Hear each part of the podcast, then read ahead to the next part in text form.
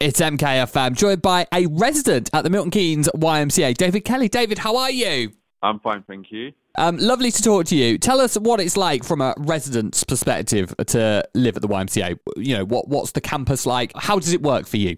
How this place works is there's three stages. Stage one is hostel, stage two is kind of independent, and stage three is your own personal flat studio.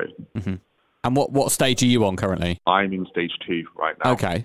And uh, so, so d- describe to us sort of the facilities that you maybe get to enjoy at the at the campus. At the YMCA, there's loads of cities you can do. They have different plans for you if you need help with budgeting, money, and mental health, if you have mental health issues. Right now, stage two, the, the staff in here help me interact with other residents because I have some issues with people. Okay. They help me with my mental health. They motivate you in a way you didn't expect to be motivated.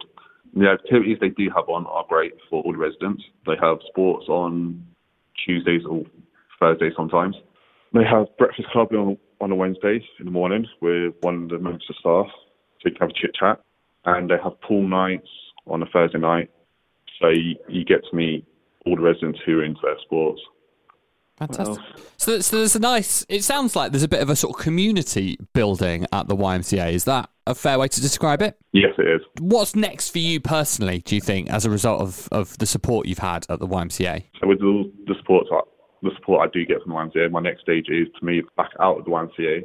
My house and coach is helping me with that. Fantastic. So they do support you with that next stage as well in terms of where you might want to live afterwards. Yes. What are the other residents like? Uh, Have you sort of built a bit of a friendship group at the YMCA? Yes. Everyone comes, I'm very friendly.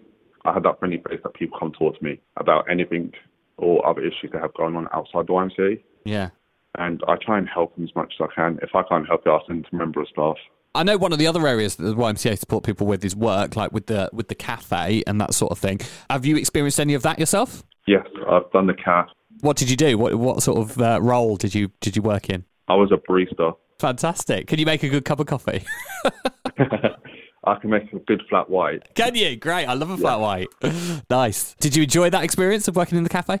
I enjoyed it. The staff at the time were great. The manager, Claire, and the chef now in there, uh, Remy, they're both great. They always help you.